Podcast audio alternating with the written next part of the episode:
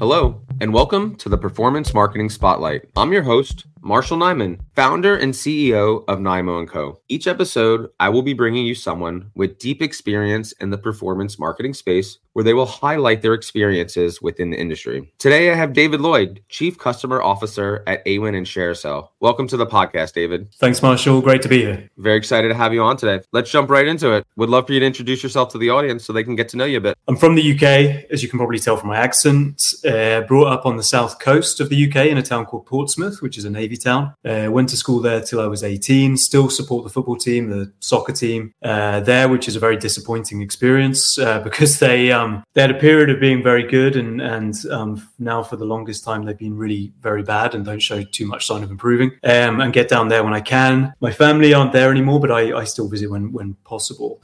In terms of uh, family, I am uh, in a very long term uh, partnership uh, with a wonderful woman called Suzanne. We have a one year old daughter, like literally, she turned one two weeks ago, uh, who is lovely. She's called Sophia. Uh, very, very joyful. Gives me a cold more or less every two weeks, which has been fantastic.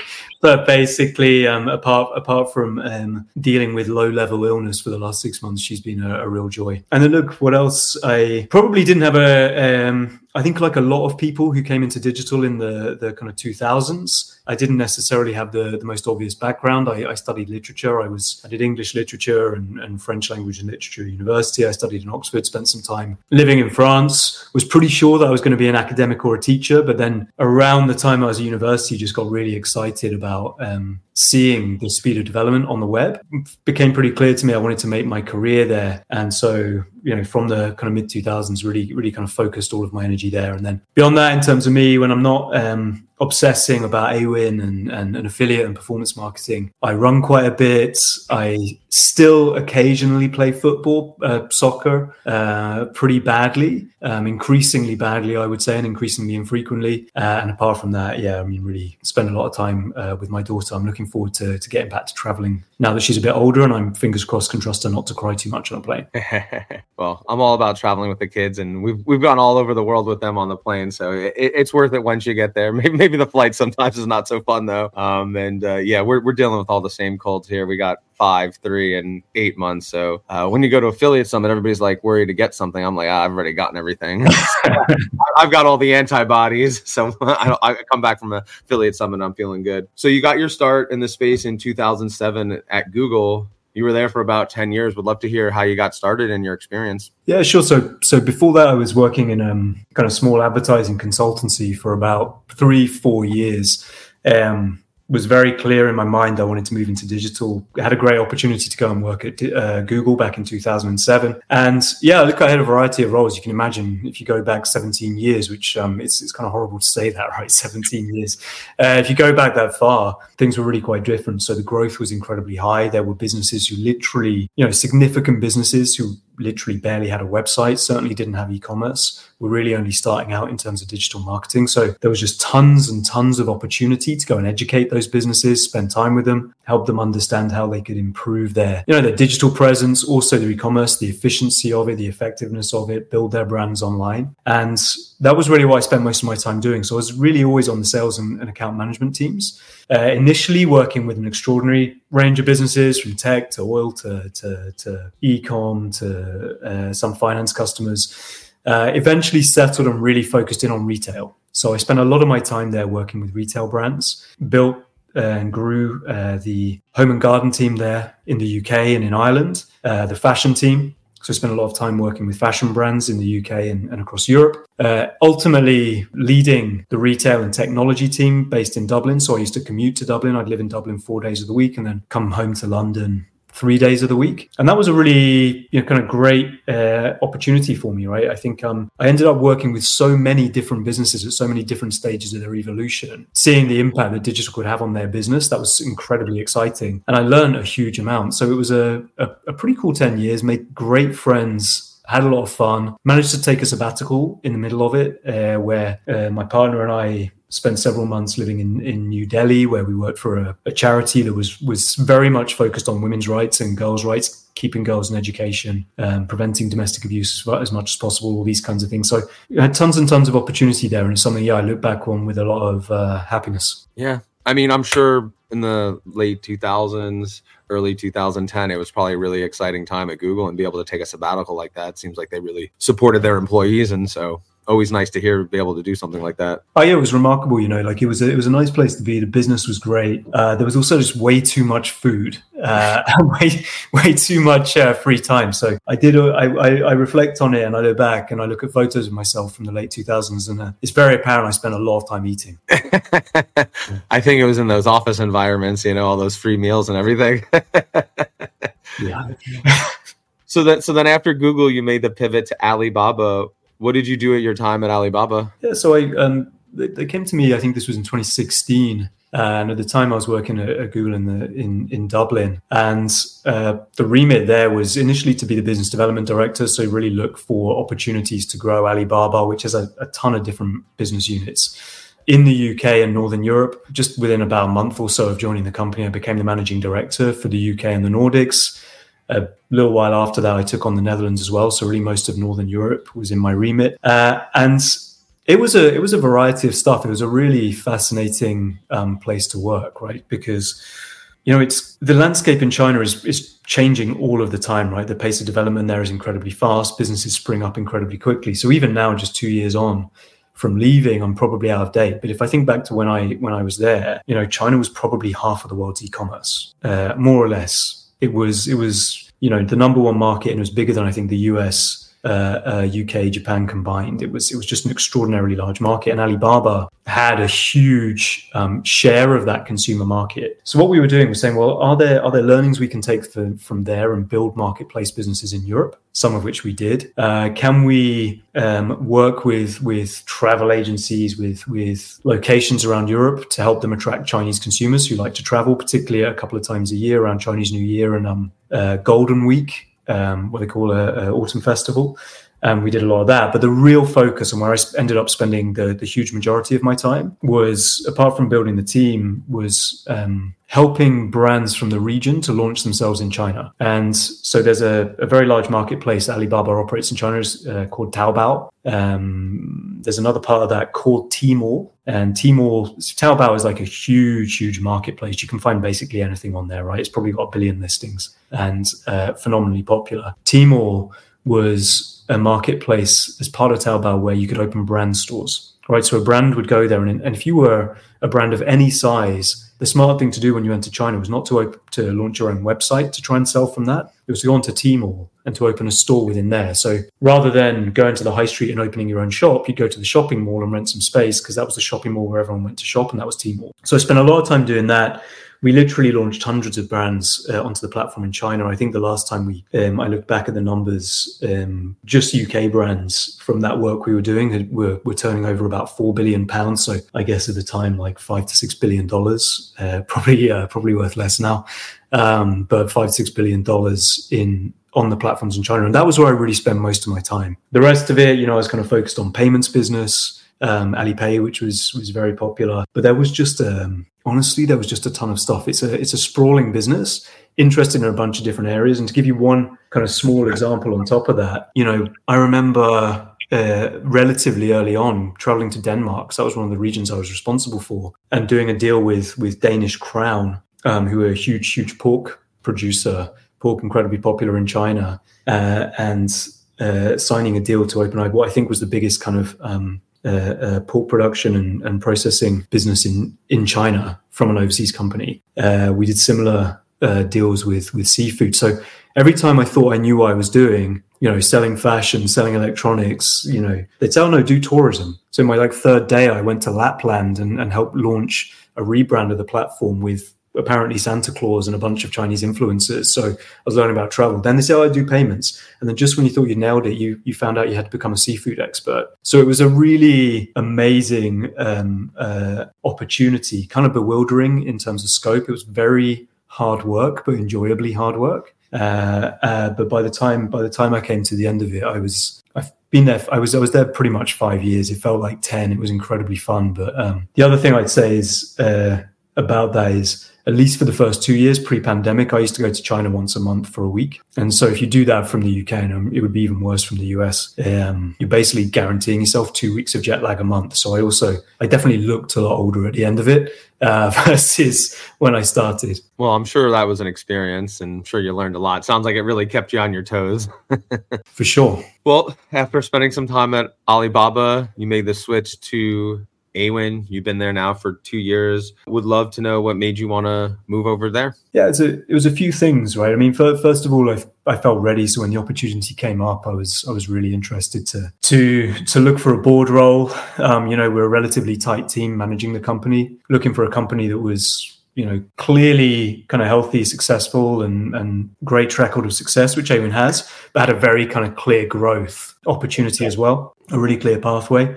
And then the other the other element of it was was was the team, and you know, I spent a lot of time with Adam, our CEO, Verpi, our CFO, and it sounds really simple, but we just got on very, very well. And you almost have to aim off for that. I think when you're interviewing a job, if you get on with the people so well, you have to almost check yourself and say, well, you know, is, is the job right? Is the company right? Because I can tell the people are right. Uh, but it really ticked all of those boxes. Huge opportunity, tremendous people, and not just the board, but really all of the people in the company. Big opportunity to expand internationally, but also in terms of different product areas.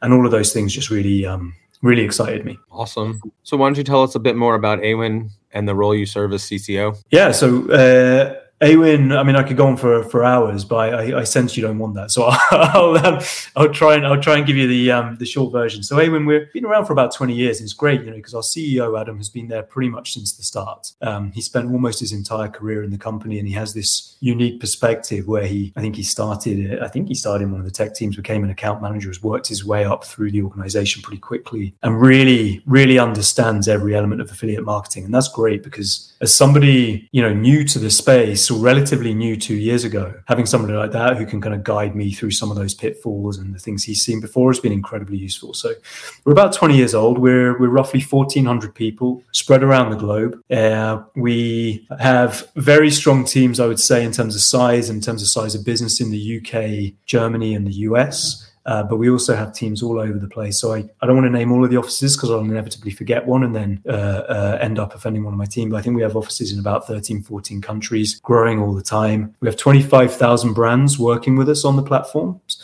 Um, we have about uh, 270,000 active, like sale active publishers working with us.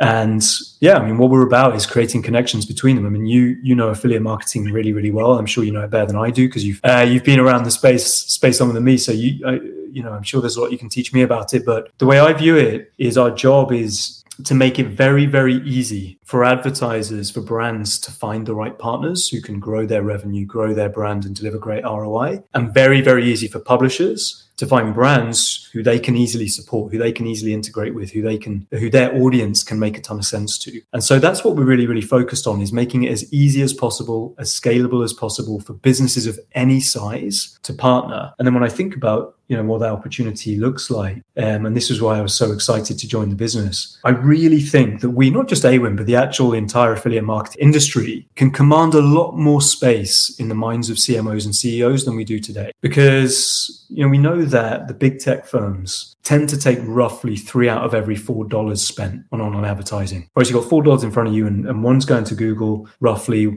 one to Facebook, one to Amazon, and then you've got one dollar left out of your four, and it has to go on the entire rest of the internet, which is a you know, that's a challenge, right? That's a scale challenge, it's a complexity challenge. And what I think Awin can do really, really well is say, come talk to us. It's not straightforward, but come talk to us and we can find all of the richness of the internet, all of these amazing publishers from incentive partners through influencers, content sites, uh, technology partners, brand to brand partnerships. We can find the right partners for you. We can deliver great ROI, but we can also deliver brand benefits. And that for me is really exciting. So that's what Awin is, is, is doing, right? Creating as many of the right partnerships as possible and then enabling them incredibly simply and then trying to drive scale and ROI for brands. And you hit the nail on the head when you were talking about uh, having a budget and, and, plan and stuff like that. And I think uh, as an affiliate manager, many times for many brands, there's always the other channels that seem to get. And when you said, you know, one of the four, I think it's so even less than it probably a long time ago. It seemed like we were getting maybe, you know, 5% of the pie. And maybe now mm-hmm. we're getting 10 or, or 15%, you know, of the budget. So So it, it is trending upwards, but yeah, it's it's definitely a battle. But I think people are starting to see the value in performance based marketing, and so I think the uptick over the last few years, especially with the economic environment, um, has been huge. Hmm, completely agree. So, what are some things that make Awin truly unique? I mean, there's a few, right? It's very so quickly, but very importantly and very honestly, say the people. Um, the culture in the company is phenomenal, and it was a big part of me wanting to join. And, and I felt very lucky that they offered me a job because when a company with a culture like that offers you a job, it, it kind of makes you feel like okay, you're doing you're doing something right. Uh, you know, I look around, I, I consistently feel new, and that's because people want to stay in the company. So I'm surrounded by people who have been there seven, eight, 10, 12, 14 years. The CEO's been there nearly 20, and it's a really special environment where people support each other and, and want to grow, but also they're focused on customers. And the feedback we get from the customers we support is really outstanding, right? Um, uh, I'm constantly being sent kind of quotes, getting feedback from customers that are incredibly important to me in terms of the, the way we support. So that's one part. I think the other um, piece about Awin that I think makes us really unique and is it makes it an exciting place to work is we're truly global, right? We are really genuinely present across continents. We have significant offices and significant client bases all around the world. We do have very strong markets, as I mentioned, right? UK, US, uh, Germany, among others, but we have great growing business growing incredibly quickly in, in Southern Europe, for example,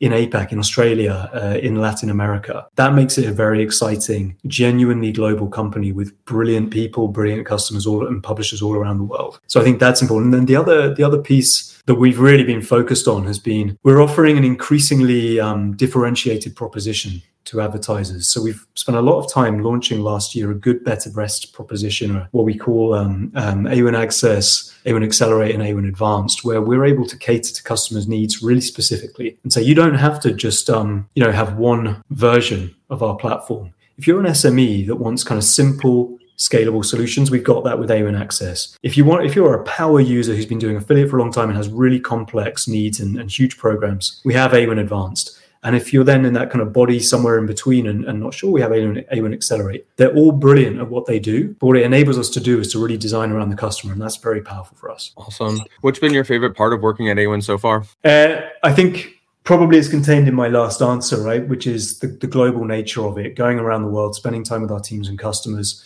I was in Vegas last week at SW and and amazing to see some of the customers we have there. Uh, but also just brilliant to spend time with our team, um, who are just such a, a, committed, smart, thoughtful group of people uh, there in the US, and and so that I would say has been my favorite part, getting to know the teams and the customers all around the world. The FaceTime makes a big difference. Anytime you get to meet somebody, and, and even if it's just for a few minutes, it, it definitely changes the relationship. And with affiliate marketing, it's all about the relationship. So yeah, definitely getting in front of people is helpful. Definitely right. Um, well, Awin brought back ThinkTank in, in 2023. I had the opportunity to attend last year and excited. I just bought my tickets for uh, this year as well. Tell us what we could expect about the event and why so many of us are excited about this year's. I think it's going to be great. I mean, I, I know there was a lot of passion around ThinkTank, and, and we brought it back last year after the pandemic, and, and we're really excited about what we're going to do this year. So there's a bunch of stuff. So so First, um, what's different this year? I'm, I'm definitely going to be there, uh, which I wasn't able to be last year because I, I, had a, a, commitment elsewhere in the world, and I was kind of gutted to miss it. So, so I'll be there. I hope I see you. I'll be there too. Um, we will have a ton of attendees. Really you know quality group of people from advertisers publishers really keen to spend time with each other building relationships we, I'm told, pre-pandemic had a, a, kind of welcome happy hour where we could get together the day before the event, so spread it across two days. Really network with people, get to get to know those faces you haven't seen for a while. That's going to be there this year. Uh, we're going to have great external speakers, uh, so kind of watch this space for the announcement on those externals. We've got customers, partners who want to get on stage.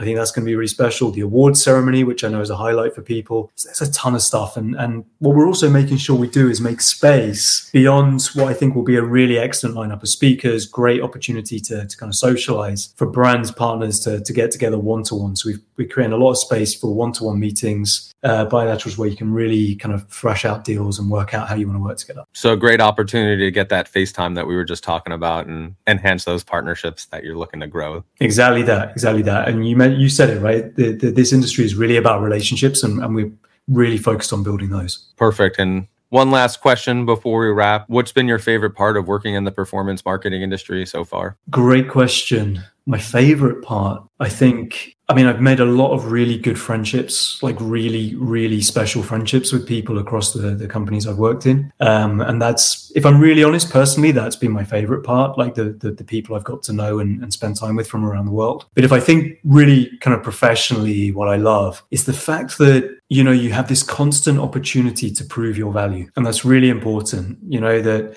there's a ton of innovation the way people market, the way they advertise, the way they connect to consumers is constantly changing, right? And there's constant innovation in the space, but you still always have this opportunity and, in fact, this requirement to prove your value. And actually, the kind of, you know, um, geeky, kind of very numbers focused part of my brain loves that, loves kind of work out well what does that value look like for you understanding the challenge saying what's your challenge what is what's the value we can bring to you and then really thinking about how we bring it. And that is fantastic because you don't have to make it up. You don't have to BS. It's it's real, um, but sometimes you have to work hard to show it. I guess I'm a geek too because I'm a numbers guy as well. you know, numbers don't lie. So uh, I think that's a good way to wrap. I really appreciate you coming on. A lot of great insights. A big thank you to David from Awin for joining the podcast this week. Great insights on your background and how we can leverage affiliate marketing and use Awin as a platform for success. What is the best way for listeners to connect with you, David? Uh, normally LinkedIn. LinkedIn. Uh, I'm very findable. So if you look for me on, on LinkedIn, it's it's pretty straightforward. And you know, I love to hear from people, and uh, always happy to give people my email address as well when they when they contact me. Perfect. We'll make sure to reach out if you have any questions. Again thank you to David. If you've enjoyed this content, please give us a like or a follow. Thank you for joining us. I am Marshall Nyman, host of the Performance Marketing Spotlight, signing off. Thank you.